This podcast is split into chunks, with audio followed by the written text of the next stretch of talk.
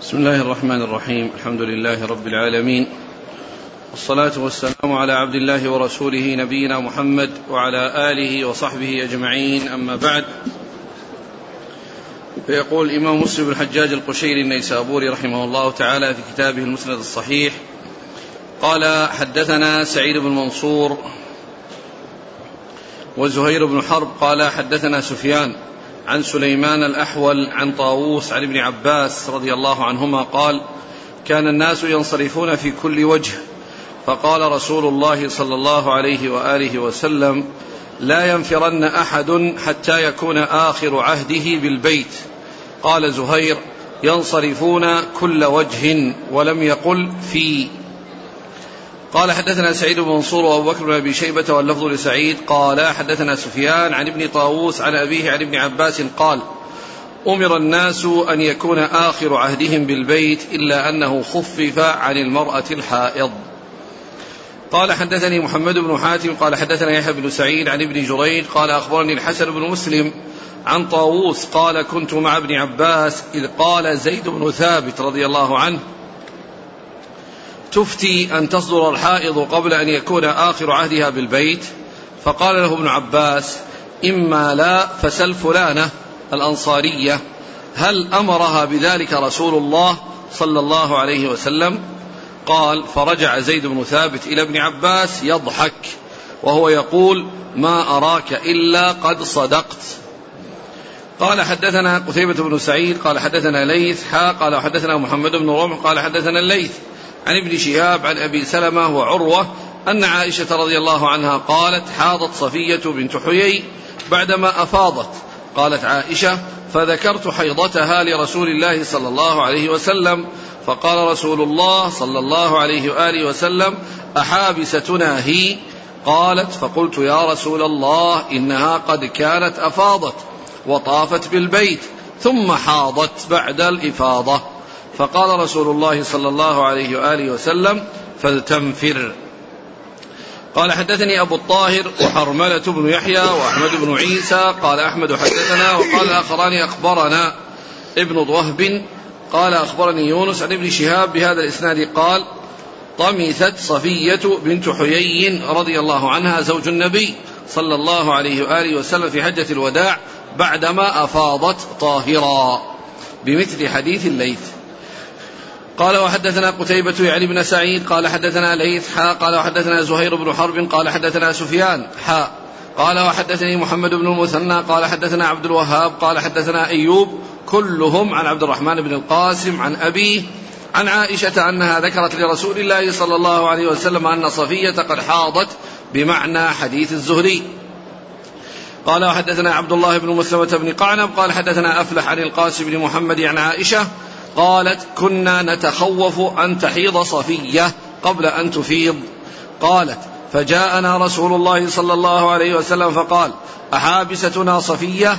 قلنا قد أفاضت. قال فلا إذن. قال حدثنا يحيى بن يحيى قال قرأت على مالك عن عبد الله بن أبي بكر عن أبيه عن عمرة بنت عبد الرحمن عن عائشة أنها قالت لرسول الله صلى الله عليه وسلم يا رسول الله إن صفية بنت حيي قد حاضت.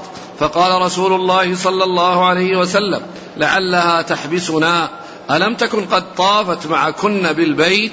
قالوا بلى. قال فاخرجنا. قال حدثني الحكم بن موسى. قال حدثني يحيى بن حمزة عن الأوزاعي لعله قال عن يحيى بن أبي كثير. عن محمد بن إبراهيم التيمي عن أبي سلمة عن عائشة أن, أن رسول الله صلى الله عليه وسلم أراد من صفية بعض ما يريد الرجل من أهله. فقالوا إنها حائض يا رسول الله. قال وإنها لحابستنا. فقالوا يا رسول الله إنها قد زارت يوم النحر. قال فلتنفر معكم. قال حدثنا محمد بن المثنى وابن بشار قال حدثنا محمد بن جعفر قال حدثنا شعبة ها قال وحدثنا عبيد الله بن معاذ واللفظ له قال حدثنا أبي قال حدثنا شعبة عن الحكم عن إبراهيم عن الأسود عن عائشة قالت لما أراد النبي صلى الله عليه وسلم أن ينفر إذا صفية على باب خبائها كئيبة حزينة فقال عقرا حلقا إنك لحابستنا. ثم قال لها أكنت أفضت يوم النحر? قالت نعم. قال فانفري. قال وحدثنا يحيى بن يحيى وأبو بكر بن أبي شيبة وأبو كريب عن أبي معاوية عن الأعمش. حاء قال وحدثنا زهير بن حرب. قال حدثنا جرير عن منصور جميعا عن إبراهيم عن الأسود عن عائشة عن النبي صلى الله عليه وآله وسلم نحو حديث الحكم غير أنهما لا يذكران كئيبة حزينة. بسم الله الرحمن الرحيم الحمد لله رب العالمين وصلى الله وسلم وبارك على عبده ورسوله نبينا محمد وعلى آله وأصحابه أجمعين. أما بعد فهذه الحديث تتعلق بطواف الوداع وأن طواف الوداع واجب من واجبات الحج والدليل على ذلك ما جاء في هذه الأحاديث من اولا من كون الرسول عليه الصلاة والسلام قال لا ينفرن أحدكم حتى يكون آخر عهده البيت وقد كان الناس ينفرون من كل وجه. يعني إذا فرغ إذا انتهوا من الحج ذهبوا من جميع الجهات. من الناس من يذهب شمالا ومنهم شرقا جنوبا. المهم أنهم ينفرون وينصرفون من مكة في أي اتجاه. فالرسول عليه الصلاة والسلام قال لا ينفرن أحدكم حتى يكون آخر عهده البيت. وهذا يدل على الوجوب. لأنه عليه الصلاة والسلام أرشد بأن الإنسان لا لا يسافر ولا يغادر مكة إلا وقد ودع ويكون آخر عهده البيت. ثم الحديث الآخر يقول أمر الناس أن يكون آخر عهدهم البيت ومعلوم أن كلمة أمر إذا قالها الصحابي فالمقصود من ذلك أن الآمر هو رسول الله عليه الصلاة والسلام. إذا قال الصحابي أمر الناس بكذا أو أمرنا بكذا أو نهينا عن كذا فالآمر الناهي هو رسول الله عليه الصلاة والسلام. وكذلك ما أما ما أما رسول الله عليه الصلاة والسلام إذا قال أمرت بكذا فالآمر له هو الله عز وجل. الآمر له هو الله عز وجل. إذا قال الرسول عليه الصلاة والسلام أمرت بكذا فإن الآمر له هو الله سبحانه وتعالى. أما الصحابة فإذا قالوا أمرنا بكذا أو نهينا كذا أو أمر بكذا فالآمر هو رسول الله عليه الصلاة والسلام والأمر يدل على الوجوب.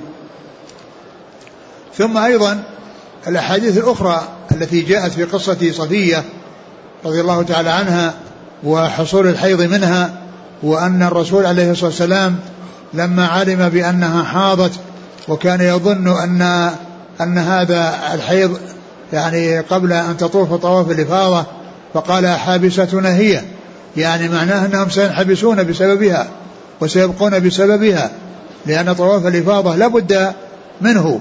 ولا بد من الاتيان به قبل السفر. وأما طواف الوداع فإنه يسقط عن الحائض والنفساء يسقط عن الحائض ومثلها النفساء. لأن الرسول عليه الصلاة والسلام لما علم أن صفية قد أفاضت يوم النحر وأنه لم يبقى عليه إلا طواف الوداع قال انفري أو لتنفر. وهذا يدل على أن أن أن أنه يسقط عن الحائض ومثلها النفساء. أما من سواهم فإنه لا يسقط عنه. أما من سوى الحائض والنفساء فإنه لا يسقط عنه طواف الوداع. إذا هذه الأحاديث المجتمعة كلها تدل على أن طواف الوداع واجب ولكن هذا في الحج فقط لأن الأحاديث التي وردت كلها تتعلق بالحج ليس فيها شيء يتعلق بالعمرة. اللي كان الإنسان يأتي بعمرة في محرم أو صفر أو ربيع أو كذا ما جاء شيء يدل على أنه يجب أن يكون آخر عهده البيت وإنما هذه الأحاديث كلها تتعلق بالحج وهي يعني واضحة في أنها في الحج ولكن العمر لكن طواف الوداع في حق المعتمر مستحب وليس بواجب إن أتى به فهو من جملة الأطوفة المستحبة وإن تركه فإنه لا شيء عليه وإن تركه فإنه لا شيء عليه فلو أن إنسانا خرج دون مودع في العمرة ليس عليه شيء. ولو خرج غير مودع في الحج فإن عليه عليه فدية وهي وهي شاة تذبح مكة وتوزع على فقراء الحرم لأنه ترك واجبا من واجبات الحج. وفي حديث آه، صفية رضي الله تعالى عنها يعني, يعني ما يدل على أن طواف الإفاضة أنه ركن من أركان الحج وأنه لا بد منه وعلى أن طواف الوداع أنه واجب من الواجبات للحج ولكنه يسقط عن الحائض والنفساء وأما من سواهما فإنه لا يسقط عنه بل هو باق. بل هو باق وعليه أن يأتي به وإن خرج غير مودع فعليه الفدية وهي شاة تذبح مكة وتوزع على فقراء الحرم. ثم أيضا يعني هذا هذا هذه القصة في قصة صفية تدل على أن الرسول صلى الله عليه وسلم لا يعلم الغيب. لا يعلم الغيب. وذلك أنه لو كان يعلم الغيب لعرف أنها طافت طواف الإفاضة. ولكنه كان يظن أنها لم تطف. ولو كان يعلم الغيب عليه الصلاة والسلام ما كان هناك حاجة إلى أن يعني يخبر بأنها طافت طواف الإفاضة ثم بعد ويقول قبل ذلك أحابستنا هي ثم لما أخبر بأنها أفاضت قال إذا تنفر يعني أنه يسقط عنها طواف الوداع. فهذا ما يفيد أن الرسول عليه الصلاة والسلام لا يعلم الغيب ولا يعلم الغيب على الإطلاق إلا الله سبحانه وتعالى. والرسول صلى الله عليه وسلم يعلم من الغيوب على ما أطلعه الله عليه. ما أطلعه الله عليه من الغيوب فإنه يعلمه عليه الصلاة والسلام. وما لم يطلع عليه فإنه لا يعلمه. والذي يختص بعلم الغيب على الإطلاق هو الله سبحانه وتعالى. قل لا يعلم من في السماوات والغيب إلا الله. شوف الحديث قال صلى الله عليه وسلم لا ينفرن أحد حتى يكون آخر عهده بالبيت. نعم. آه، هذا كما قلنا يدل على وجوب طواف الوداع.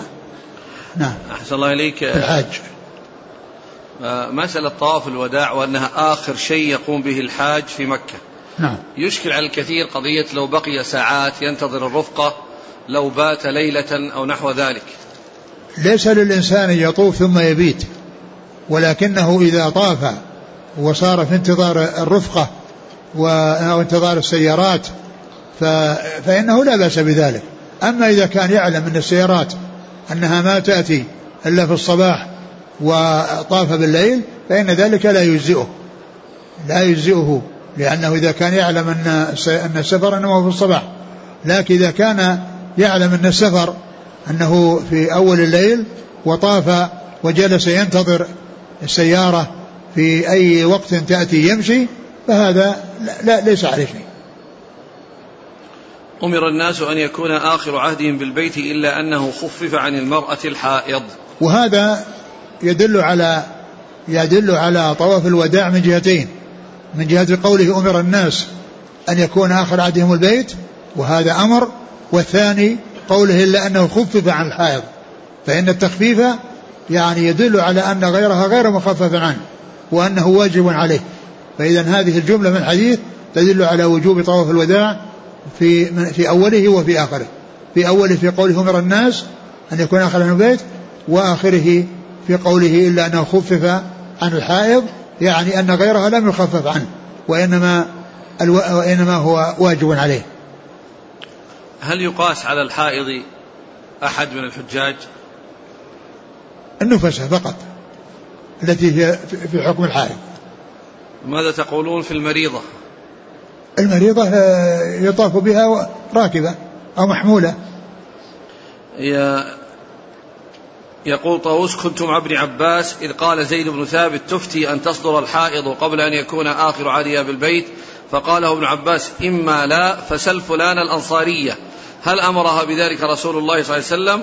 قال فرجع زيد بن ثابت إلى ابن عباس يضحك وهو يقول ما أراك إلا قد صدقت. وهذا فيه أن زيد بن ثابت رضي الله عنه قال لابن عباس تفتي أن الحائض تنفر يعني قبل أن تودع. فقال إما لا فاسأل فلانة. يعني إن لم تكن يعني مطمئنا إلى هذا فاسأل فلانة فإنها هي التي حصلت القصة لها.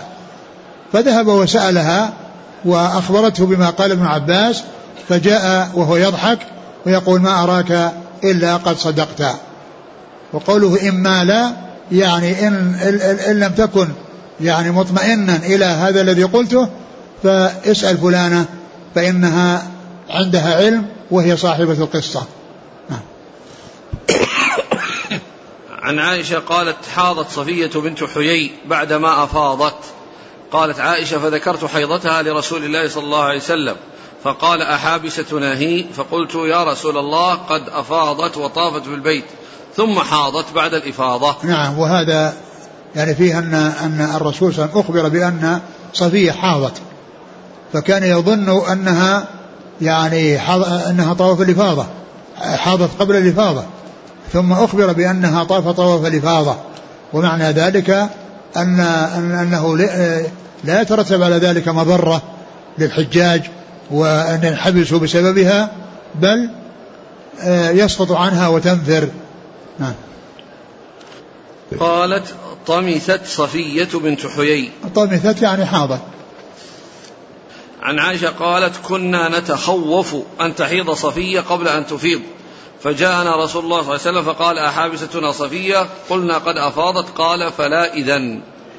يعني ف وهذا فيه أن أن أن أن, أن صفية كان يتخوف من حصول الحيض لها وأن الصحابيات أمهات المؤمنين كنا يعني يعرفن ذلك.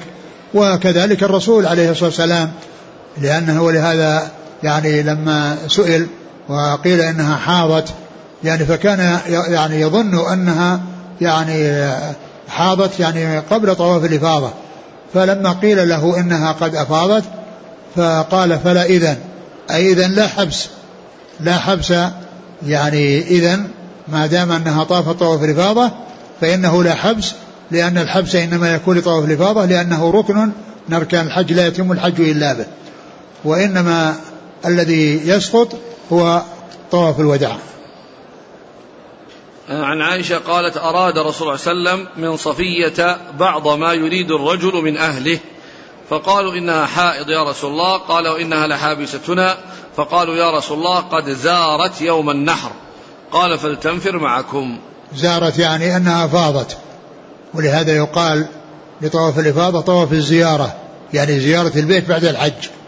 زيارة البيت بعد الحج. وقد جاء ذكر طواف الإفاضة وإطلاق عليه طواف الزيارة آه، في بعض الأحاديث مثل هذا الحديث الذي جاء عن رسول الله عليه الصلاة والسلام.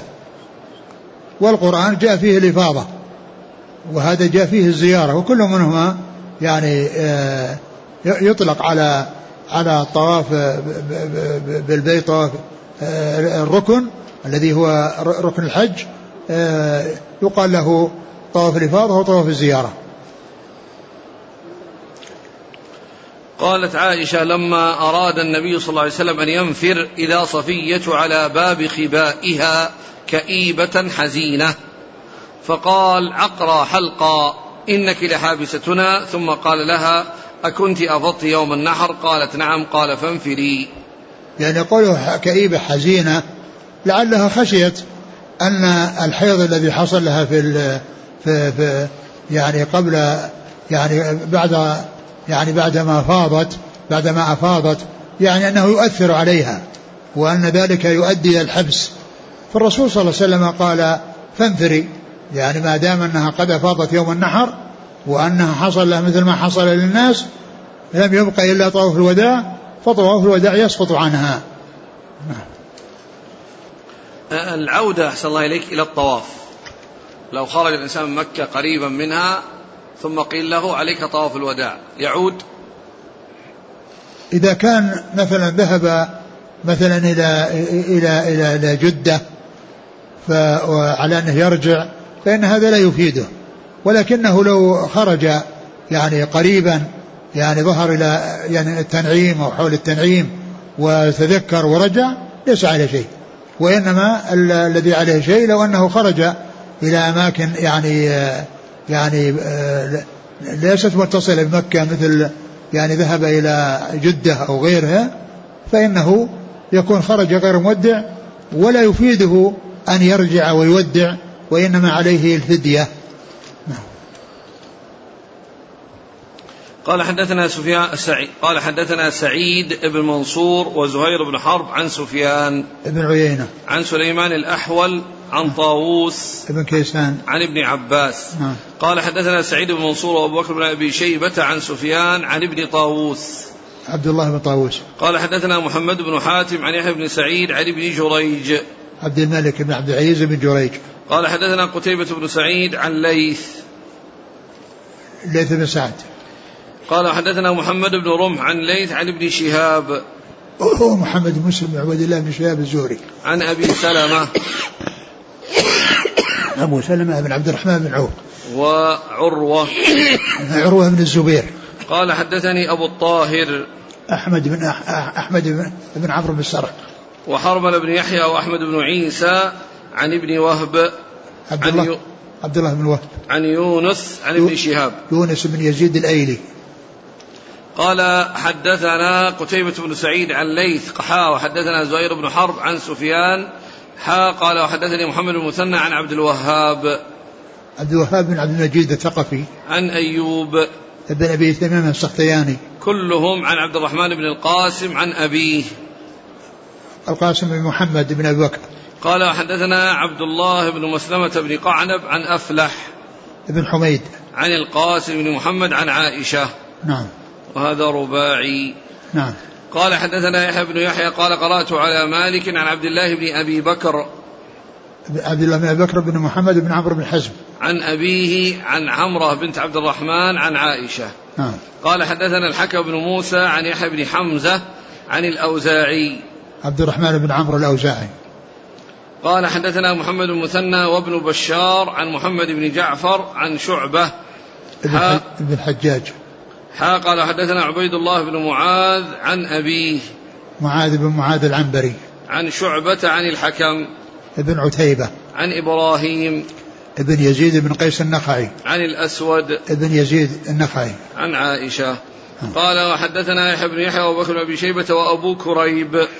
محمد بن العلاء بن كريب عن أبي معاوية محمد بن خازم الضرير الكوفي عن الأعمش سليمان بن مهران الكاهلي الكوفي حا قال وحدثنا زهير بن حرب عن جرير بن عبد الحميد الضبي الكوفي عن منصور ابن المعتمر. قال رحمه الله تعالى حدثنا يحيى بن يحيى التميمي قال قرأت على مالك عن نافع عن ابن عمر أن رسول الله صلى الله عليه وآله وسلم دخل الكعبة هو وأسامة وبلال وعثمان بن طلحة الحجبي فأغلقها عليه ثم مكث فيها. قال ابن عمر فسألت بلالا حين خرج ما صنع رسول الله صلى الله عليه وسلم؟ قال جعل عمودين عن يساره وعمودا عن يمينه وثلاثة أعمدة وراءه وكان البيت يومئذ على ستة أعمدة ثم صلى. قال حدثنا أبو الربيع الزهراني وقتيبة بن سعيد وأبو كامل الجحدري كلهم عن حماد بن زيد قال أبو كامل حدثنا حماد قال حدثنا أيوب عن نافع عن ابن عمر قال قدم رسول الله صلى الله عليه وسلم يوم الفتح فنزل بفناء الكعبة وأرسل إلى عثمان بن إلى عثمان بن طلحة فجاء بالمفتاح ففتح ففتح الباب. قال ثم دخل النبي صلى الله عليه وسلم وبلال وأسامة بن زيد وعثمان بن طلحة وأمر بالباب فأغلق فلبثوا فيه مريا ثم فتح الباب فقال عبد الله فبادرت الناس فتلقيت رسول الله صلى الله عليه وسلم خارجا وبلال على إثره فقلت لبلال هل صلى فيه رسول الله صلى الله عليه وسلم؟ قال نعم. قلت أين؟ قال بين العمودين بين العمودين تلقاء وجهه. قال ونسيت أن أسأله كم صلى. ثم ذكر رحمه الله هذه الحديث المتعلقة بدخول الكعبة وأن الرسول صلى الله عليه وسلم دخلها عام الفتح وأنه طلب المفتاح من عثمان بن من عثمان بن طلحة آه الذي هو حاجب الكعبة والذي بيده مفاتيحها فأتى به ودخل هو وبلال بلال وأسامة بن زيد وعثمان بن طلحة وهؤلاء الثلاثة مع رسول الله عليه الصلاة والسلام وأغلقوا عليهم الباب. وإنما أغلقوه ليحصل لهم الهدوء والسكينة والخشوع. ولو بقي مفتوحا لتتابع الناس حتى امتلأ وحصل الصخب وحصل التشويش من بعضهم على بعض. وكذلك على الرسول صلى الله عليه وسلم ومن معه ولكن الرسول عليه الصلاة والسلام أغلقه على, على يعني ولم يسمح بدخول أحد غير هؤلاء ليحصل الاطمئنان والسكينة والخشوع في البيت. ولهذا يعني مكث فيه مليا مكث فيه طويلا وخرج وكان الصحابة عند الباب وكان ابن عب ابن عمر رضي الله تعالى عنهما هو القريب من حين خرج الرسول صلى الله عليه وسلم دخل وجد بلالا وسأله. وجد بلالا وسأله هل صلى فيه رسول الله صلى الله عليه وسلم؟ قال نعم. قال أين؟ قال بين العمودين تلقاء وجهه. يعني أنه لما دخل مع الباب اتجه إلى إلى جهة الأمام وتجاوز يعني عمودين في الخلف وصار بين العمودين الأماميتين. وجاء في هذا الحديث الحديث الأول أن الرسول صلى الله عليه وسلم جعل عمودين عن يساره وعمودا عن يمينه. وفي بعض الروايات أن عمودين عن يمينه وعمودا عن يساره وهذا هو الصحيح لأن هذا هو الذي يطابق تلقاء وجهه. وقد جاء في بعض الروايات بين العمودين اليمانيين يعني معناه أن, أن, أن أنه دخل مع الباب واتجه إلى جهة الأمام وصار بين عمودين وكان البيت على ستة أعمدة ثلاثة سطر وثلاثة سطر فتجاوز السطر الأخير الذي جهة الباب وتقدم إلى السطر الأول وصلى بين العمودين. عمود واحد عن يساره وعمود وعمودان عن يمينه. وعمودان عن يمينه يعني أن أن أن الوسطى يعني كانت عن يمينه الوسطى من الأعمدة الثلاثة كانت عن يمينه والأخيرة من جهة اليمن يعني عن يساره. و فإذا ما جاء في بعض الروايات من أن أن الاثنتين عن يمينه هذا هو الأرجح وهو الأوضح وهو المحفوظ بخلاف الأول الذي جاء أن عمودين عن يساره. أن عمودين عن يساره لأن هذا لا يطابق كونه دخل مع الباب وصلى تلقاء وجهه وإنما هذا يكون بين العمودين اليمانيين. والبيت على ستة أعمدة كان ثلاثا من جهة السطر يعني من من الجنوب إلى الشمال وثلاثة وكذلك من الجنوب إلى الشمال ثلاثة وأما من الشرق إلى الغرب فهما اثنان. نعم. قال حدثنا أبو الربيع الزهراني. أبو الربيع الزهراني هو سليمان بن داود. وقتيبة بن سعيد وأبو كامل الجحدري. هو الفضيل بن حسين. عن حماد بن زيد عن أيوب. ابن أبي تيمية السختياني. عن نافع عن ابن عمر. نعم. قال وحدثنا ابن أبي عمر. قال حدثنا سفيان عن أيوب السختياني. عن نافع عن ابن عمر. قال أقبل رسول الله صلى الله عليه وسلم عام الفتح على ناقة لأسامة بن زيد حتى أناخ بفناء الكعبة ثم دعا عثمان بن طلحة فقال ائتني بالمفتاح فذهب إلى أمه فأبت أن تعطيه فقال والله لتعطين لتعطينه أو ليخرجن هذا السيف من صلبي. قال فأعطته إياه فجاء به إلى النبي صلى الله عليه وسلم فدفعه إليه ففتح الباب ثم ذكر بمثل حديث حماد بن زيد. وهذا مثل الذي قبله وفيه أن المفتاح كان عند أمه وأنه أحضره من عندها. نعم. قال حدثنا ابن أبي عمر. هو محمد بن يحيى بن أبي عمر العدني المكي. عن سفيان. بن عيينة. قال وحدثني زهير بن حرب. قال حدثنا يحيى وهو القطان. حا قال وحدثنا أبو بكر بن أبي شيبة. قال حدثنا أبو أسامة. حا قال وحدثنا ابن نمير واللفظ له قال حدثنا عبده عن عبيد الله عن نافع عن ابن عمر قال دخل رسول الله صلى الله عليه وسلم البيت ومعه أسامة وبلال وعثمان بن طلحة فأجافوا عليهم الباب طويلا ثم فتح. فكنت أول من دخل فلقيت بلالا. فقلت أين صلى رسول الله صلى الله عليه وسلم؟ فقال بين العمودين المقدمين. فنسيت أن أسأله كم صلى رسول الله صلى الله عليه وسلم. نعم وهذا وهذا مثل الذي قبله. نعم. قال حدثني زهير بن حرب عن يحيى وهو القطان حا قال وحدثنا أبو بكر بن أبي شيبة عن أبي أسامة. حماد بن أسامة. قال حا وحدثنا ابن نمير. محمد بن عبد الله بن نمير. عن عبده بن سليمان. عن عبيد الله. العمري المصغر. قال وحدثني حميد بن مسعدة قال حدثنا خالد يعني ابن الحارث قال حدثنا عبد الله بن عون عن نافع عن عبد الله بن عمر أنه انتهى إلى الكعبة. وقد دخلها النبي صلى الله عليه وسلم وبلال وأسامة وأجاف عليهم عثمان بن طلحة الباب. قال فمكثوا فيه مليا ثم فتح الباب فخرج النبي صلى الله عليه وسلم. ورقيت الدرجة فقلت فدخلت البيت فقلت أين صلى النبي صلى الله عليه وسلم؟ قالوا ها هنا. قال ونسيت أن أسألهم كم صلى. نعم وهذا مثل الذي قبله. قال وحدثنا قتيبة بن سعيد. وهذا فيه ذكر أن السؤال كان للجميع ولكن الروايات المتعددة جاءت بأن السؤال لبلال. نعم. وأما يعني يعني غيره غير بلال فإنه جاء في بعض الروايات أن أن يعني أسامة بن زيد كان ينفي أنه صلى يعني في صلى ومعلوم أن المثبت مقدم على النافي نعم.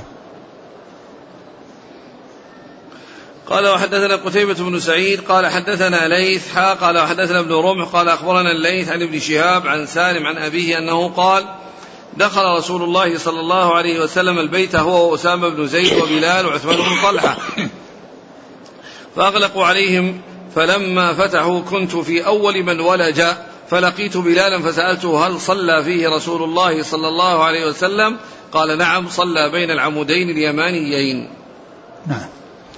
قال حدثنا ابن رمح. محمد بن رمح. عن الليث عن ابن شهاب عن سالم. بن عبد الله بن عمر. قال وحدثني حرملة بن يحيى قال أخبرنا ابن وهب قال أخبرني يونس عن ابن شهاب قال أخبرني سالم بن عبد الله عن أبيه قال رأيت رسول الله صلى الله عليه وسلم دخل الكعبة هو وأسامة بن زيد وبلال وعثمان بن طلحة ولم يدخلها معهم أحد ثم أغلقت عليهم. قال عبد الله بن عمر فأخبرني بلال أو عثمان بن طلحة أن رسول الله صلى الله عليه وسلم صلى في جوف الكعبة بين العمود بين العمودين اليمانيين. نعم. قال حدثنا إسحاق بن إبراهيم وعبد بن حميد جميعا عن ابن بكر. قال عبد أخبرنا محمد بن بكر قال أخبرنا ابن جريج قال قلت لعطاء أسمعت ابن عباس يقول إنما أمرتم بالطواف ولم تؤمروا بدخوله. قال لم يكن ينهى عن دخوله ولكني سمعته يقول أخبرني أسامة بن زيد أن النبي صلى الله عليه وسلم لما دخل البيت دعا في نواحيه كلها ولم يصلي فيه حتى خرج فلما خرج ركع في قبل البيت ركعتين وقال هذه القبلة قلت له ما نواحيها؟ أفي زواياها؟ قال بل في كل قبلة من البيت. ثم ذكر هذا الحديث عن ابن عباس عن أسامة بن زيد وأنه سأله أن ماذا فعل الرسول صلى الله عليه وسلم؟ قال أنه كبر في نواحيها و يعني وقال ولم يصلي؟ يقول إنما أمرت يقول ابن عباس إنما سمعت ابن عباس. يقول إنما أمرتم بالطواف ولم تؤمروا بدخوله. قال لم يكن ينهى عن دخوله.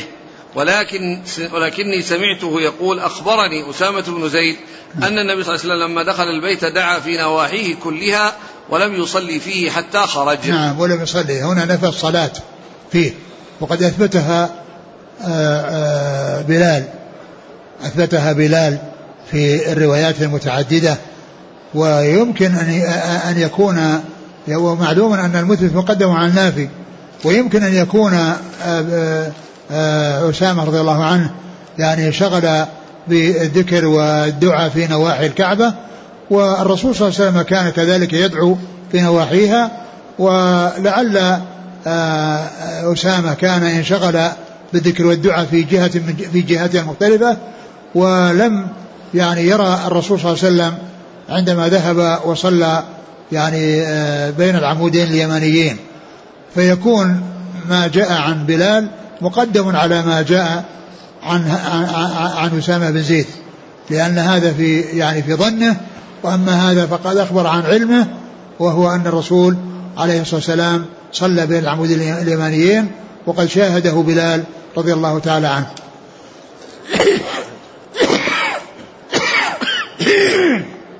ثم إنه لما خرج صلى في وجه الكعبة وقال هذه هي الكعبة في قبول الكعبة يعني أمامها يعني أمام بابها وأمام المكان الذي دخل منه وقال هذه هي القبلة أي قبلة المسلمين التي يأمونها هي هذه البناية أو هذه البنية التي آه، دخلها رسول الله وخرج وخرج منها. أعد الحديث.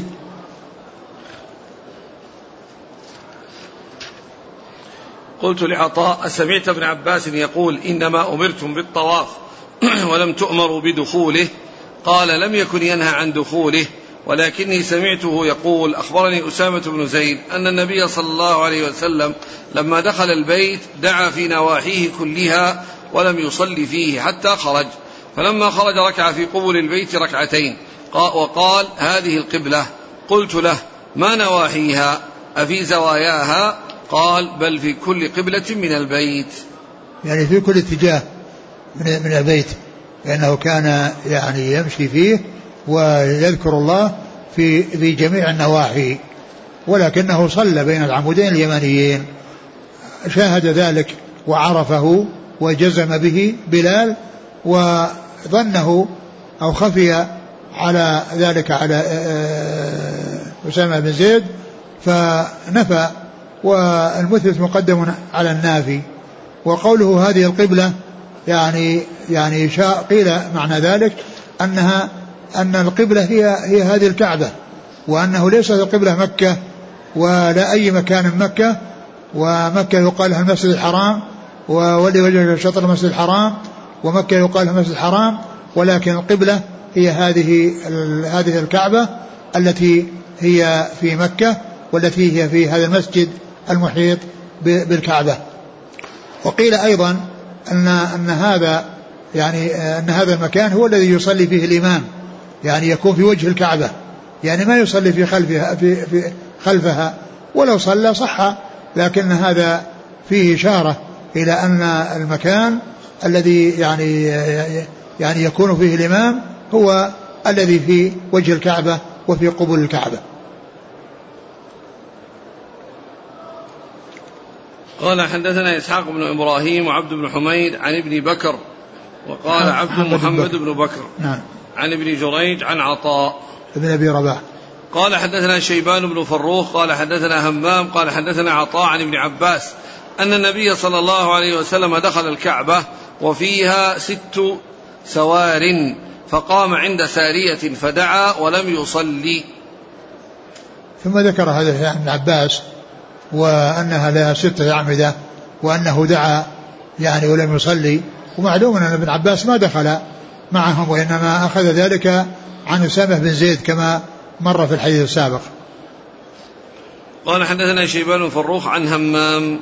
بن يحيى العوذي. قال وحدثني سريج بن يونس. قال حدثني هشيم. قال أخبرنا إسماعيل بن أبي خالد. قال قلت لعبد الله بن أبي أوفى صاحب رسول الله صلى الله عليه وسلم أدخل النبي صلى الله عليه وسلم البيت في عمرته؟ قال لا.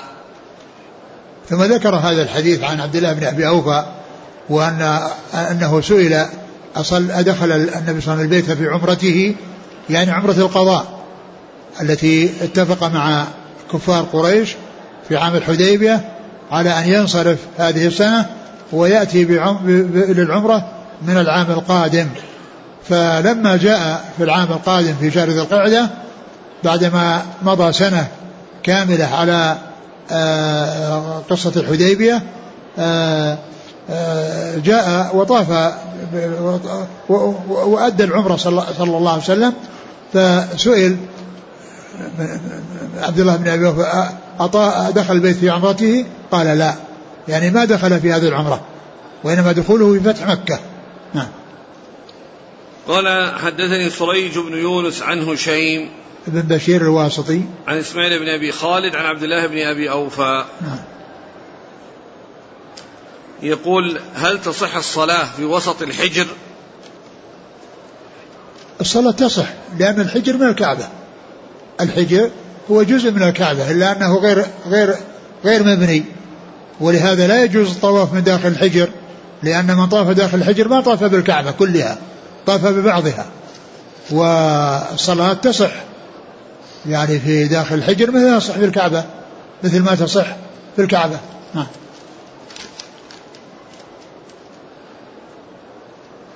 آه، هل تقاس الفريضة على النافلة في صحة الجواز في داخل الكعبة؟ الذي حصل من الرسول صلى الله عليه وسلم هو النافلة فقط. ولهذا بعض أهل العلم قال إن ما يعني أن ما صح في النافلة صح في الفريض. وبعضهم قال لا يعني يقتصر على ما ورد يقتصر على على على ما ورد والذي ورد هو النافلة دون الفريضة. ولو وجدت الصلاة فإنها تصح لا يقال أنها باطلة. ولكن الأولى أن ألا تكون لأن الرسول صلى الله عليه وسلم ما حصل منه إلا النافلة وإن أتى بها صحت ولا يقال أنها تعاد.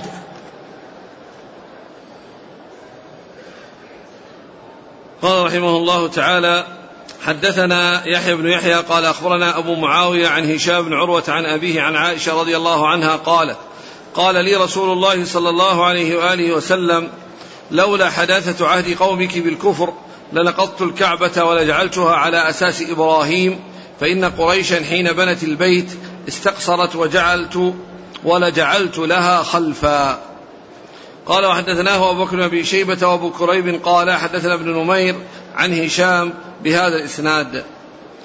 قال حدثنا يحيى بن يحيى قال قرأت على مالك عن ابن شهاب عن سالم بن عبد الله أن عبد الله بن محمد بن أبي بكر الصديق أخبر عبد الله بن عمر عن عائشة زوج النبي صلى الله عليه وسلم أن رسول الله صلى الله عليه وآله وسلم قال ألم ألم ترى ألم تري أن قومك حين بنوا الكعبة استقص ألم تري أن قومك حين بنوا الكعبة اقتصروا على قواعد إبراهيم؟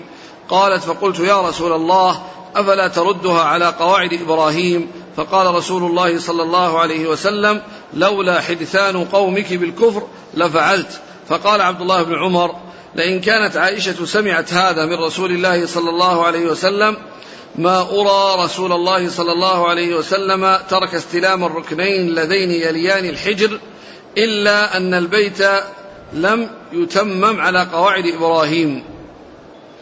قال حدثني ثم, ذكر آه، هذه الأحاديث المتعددة يعني هذه والتي بعدها عن عائشة رضي الله عنها وكلها عن عائشة تخبر عن الرسول صلى الله عليه وسلم أنه آه، أخبر بأن بأن قريشا لما بنوا الكعبة قصرت بهم النفقة وأنهم تركوا جزءا منها يعني ولم ولم يتمموها على قواعد إبراهيم بل تركوا مقدار ستة أذرع من جهة الشمال يعني وداخل الحجر.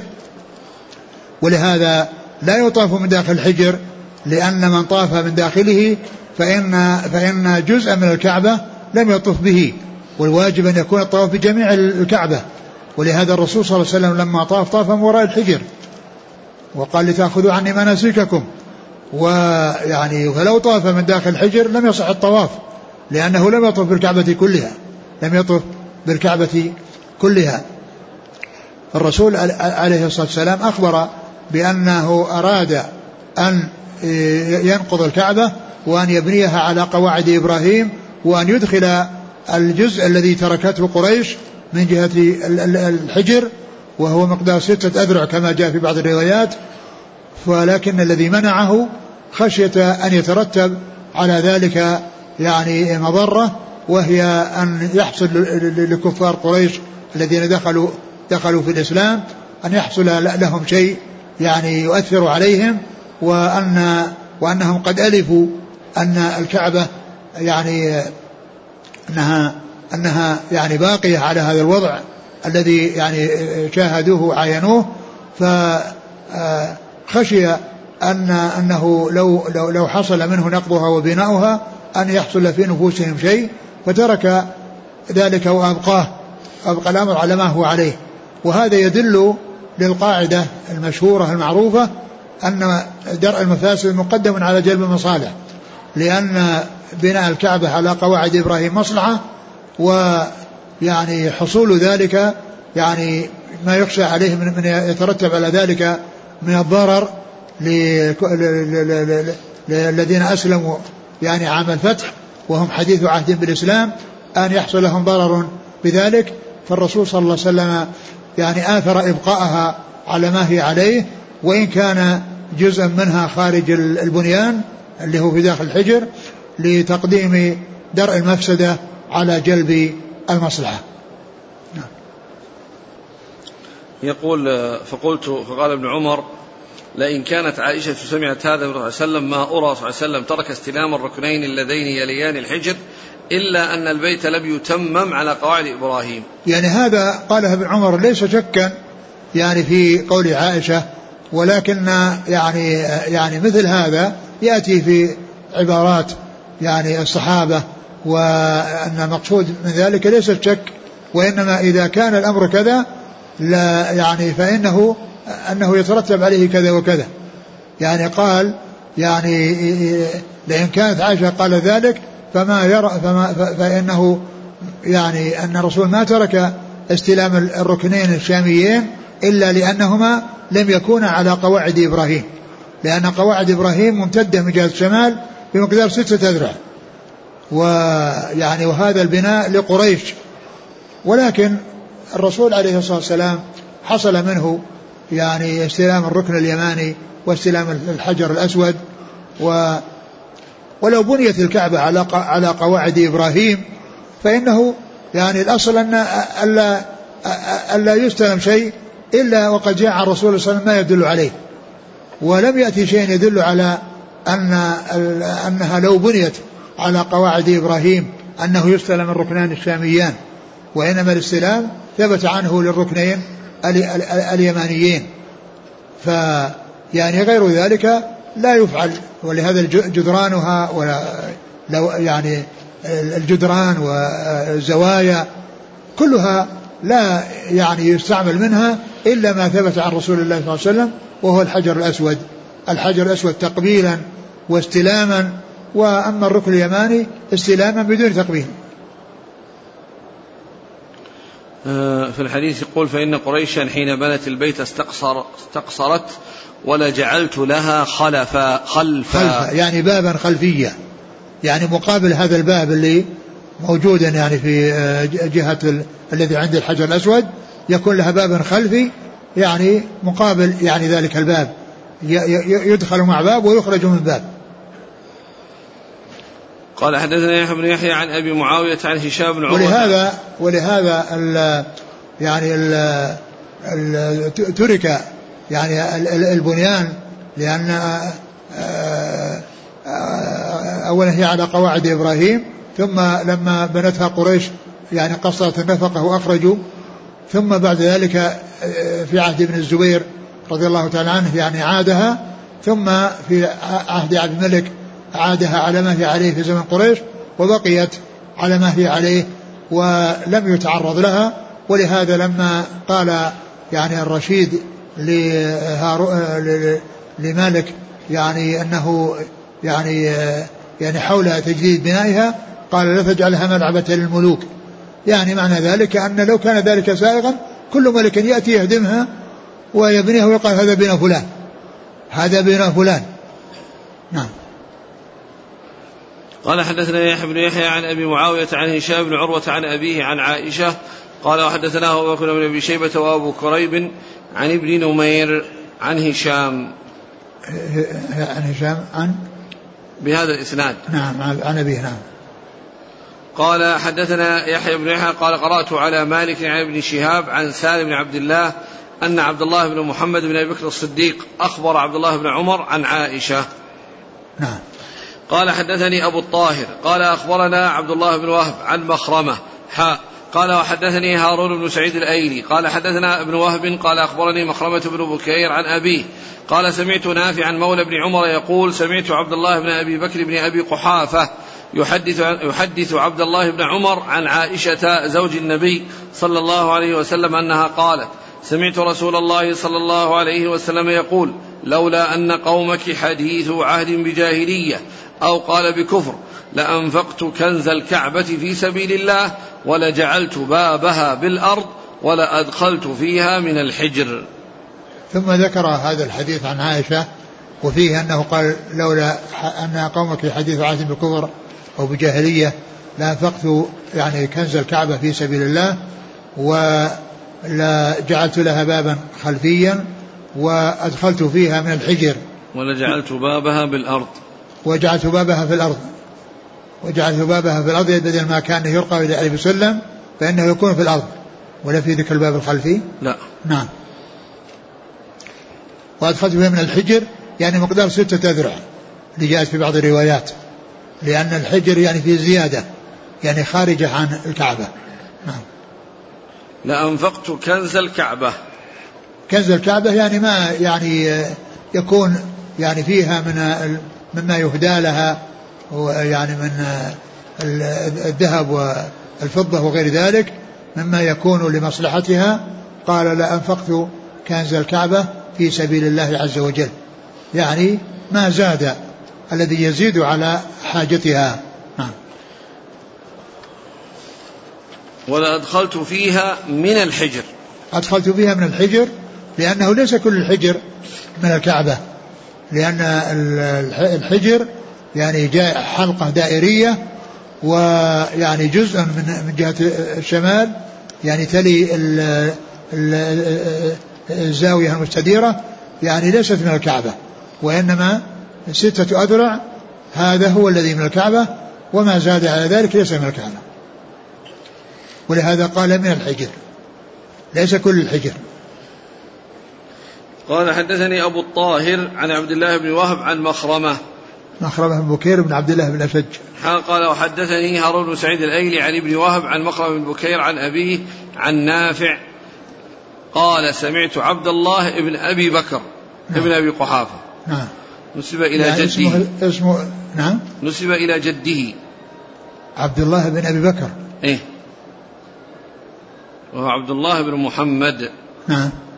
ابن أبي بكر. نعم. قال وحدثني محمد بن حاتم قال حدثني ابن مهدي قال حدثنا سليم بن حيان عن سعيد يعني بن ميناء قال سمعت عبد الله بن الزبير يقول حدثتني خالتي يعني عائشة قالت قال رسول الله صلى الله عليه وسلم يا عائشة لولا أن قومك حديث عهد بشرك لهدمت الكعبة فألزقتها بالأرض وجعلت لها بابين بابا شرقيا وبابا غربيا وزدت فيها ستة أذرع من الحجر فإن قريشا اقتصرتها حيث بنت الكعبة.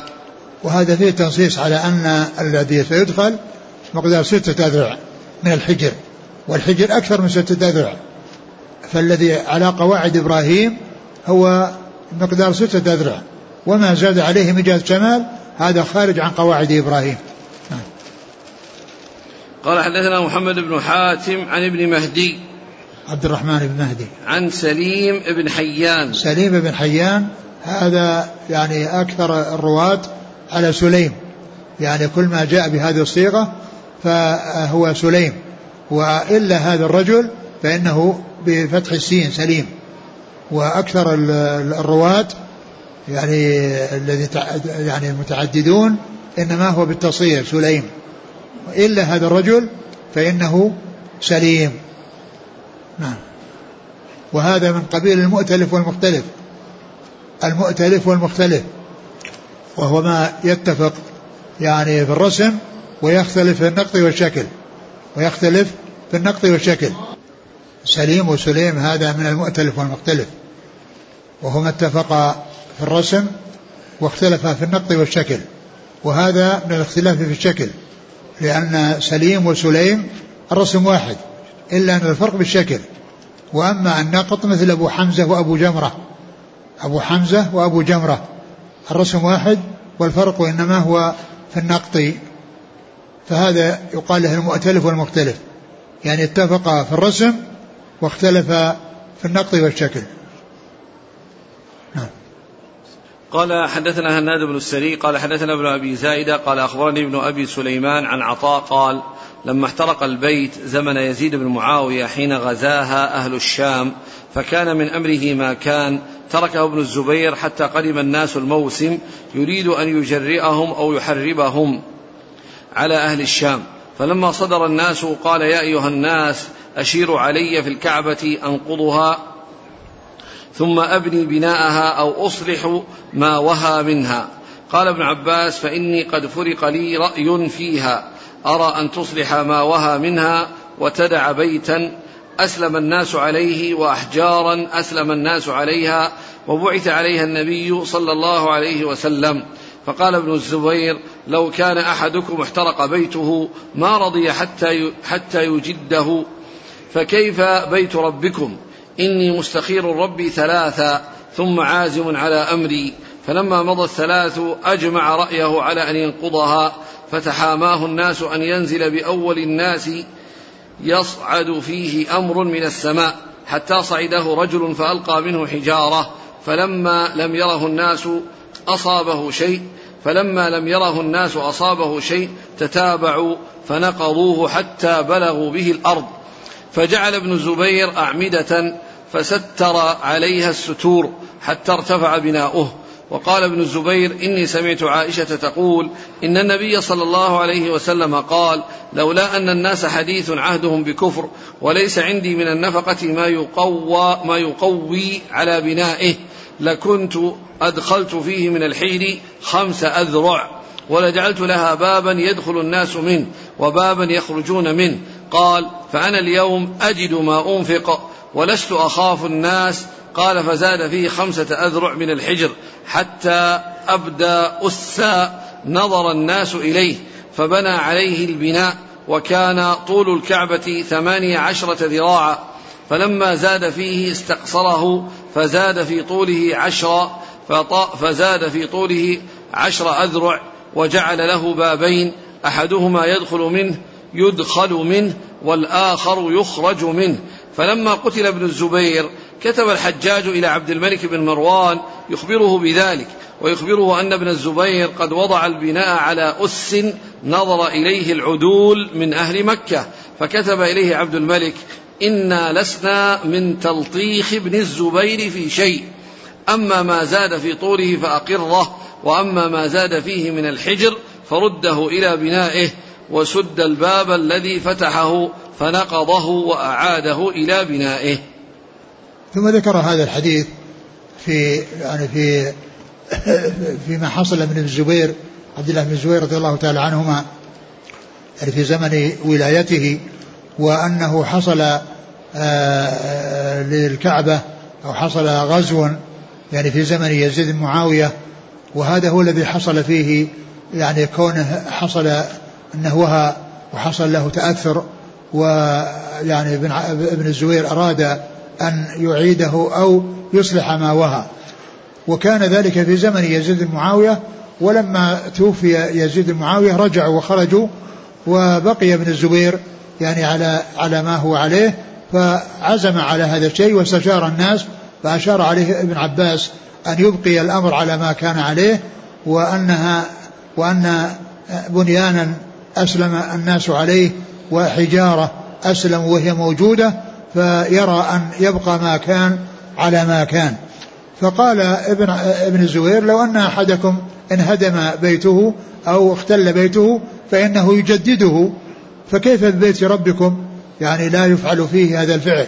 وقال إنه مستخير ثلاثة أيام ولما مضت ثلاث عزم على أن ينقضه وأن يعيد بناءه فكان تحامى الناس أن يحصل لأول من يبدأ ينقضه أن يحصل له يعني شيء من السماء وأن يحصل له هلاك فتحامى الناس أن يبدأوا بهذا العمل. فلما خرج رجل وأخذ بعض الحجارة في أعلاها ورماها ولم يحصل له شيء عند ذلك أقدموا على يعني النقض وشاركوا في النقض و آه، ابن الزبير رضي الله تعالى عنه يعني أدخل يعني آه، بناها على قواعد إبراهيم وأخرج آه، أدخل هذه الستة الأذرع التي من جهة الحجر ووجد الأساس وشاهده الناس وعرفه الناس يعني الأساس الذي تحت هذه الستة الأذرع والتي هي ممتدة من جهة الشمال.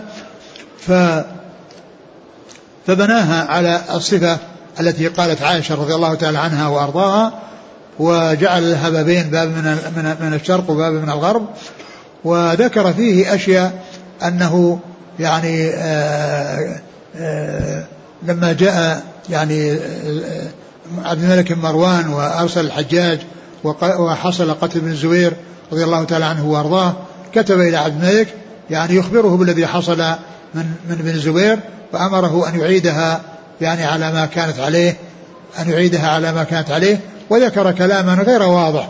قال أنه يزيد فيها عشر في طولها عشرة أذرع وأنه يعني عندما يعيد البناء يعني يترك مقدار ستة أذرع من جهة الحجر. ومعلوم أن الذي حصل من الزبير هو إدخال الزيادة وإلا فإن الباقي على ما هو عليه. فلا أدري وجه ذكر هذه العشرة الأذرع التي زادها في طولها. ومعلوم أن الكعبة يعني من جهة الحجر الأسود الركن اليماني مبنية على قواعد إبراهيم وهي كذلك ممتدة وليس فيه إلا هذه الستة الأذرع التي هي من جهة الحجر وهي التي زادها أو أدخلها ابن الزبير تنفيذا لما قاله رسول الله صلى الله عليه وسلم. فالحجاج يعني امتثل أمر عبد الملك وأعاد بناءها وأخرج آه، ذلك المقدار الذي هو من الحجر آه، الذي من جهة الحجر.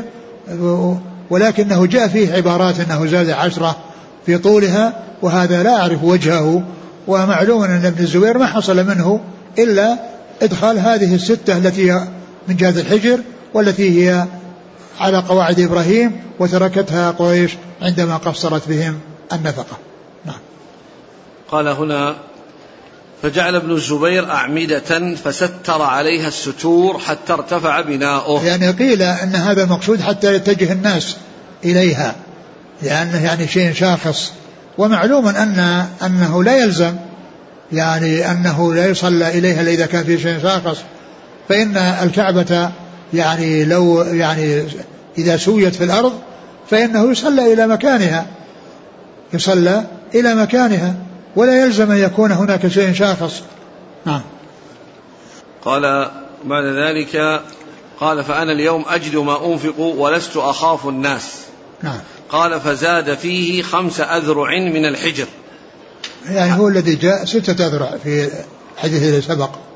نعم. حتى أبدى أسا نظر الناس إليه فبنى يعني عليه البناء. يعني نعم من جهة الحجر. نعم. وكان طول الكعبة ثمانية عشرة ذراعا. نعم. فلما زاد فيه استقصره. فزاد في طوله عشر أذرع. هذا هذه العشرات هذه ما أدري لا أدري وجهها هذا فعل ابن الزبير. نعم. إيه الزيادة العشرة الأذرع. زادها في الكعبة. من فعل ابن الزبير. إيه بس كيف زادها؟ الآن الكعبة هي على قواعد إبراهيم بستة أذرع. من جهة الحجر. والباقي كله على قواعد إبراهيم. أي زيادة حصلت؟ الكعبة هي على قواعد إبراهيم. ما عدا الجزء الذي بجهة الحجر. وابن الزبير أعاده وأدخل الذي في الحجر. إيش العشرة الأزرع التي زادها؟ ما ما ما يريد يعني به العلو. نعم لا يريد به العلو. ما أدري إذا كان المقصود به المقصود به العلو لا أدري يمكن يمكن إذا كان المقصود به ارتفاع. نعم. أما قضية لأنه قال في طولها اللي كان في طولها يعني في يعني في يعني في الطول يعني من جهة الفوق ليس الطول من جهة الأرض. يمكن. فلما فلما زاد يكون. فيه استقصره. نعم. استقصره عده قصيرا. أيوة. فزاد في طوله عشر أذرع. ولا أدري يعني إيش مقدار المقدار اللي كان موجودا أول ولكنه يعني يمكن أنه يعني لا يحمل إلا على هذا إن, إن, إن كان قبل ذلك كان قصيرا وزاد فيه. يعني والمقصود به العلو وليس المقصود به الطول لأن الكعبة الآن يعني من جهة الحجر يعني فيها زيادة. ليست كلها مربعة لأن لأن فيها أعمدة ثلاثة. ثلاثة من, من, من يعني من جهة الشمال إلى الجنوب ومن جهة الشرق إلى الغرب عمودان اثنان. أقول يمكن إذا كان مقصود الارتفاع إلى جهة السماء قد يكون. قال حدثنا هناد السريع عن ابن أبي زائدة.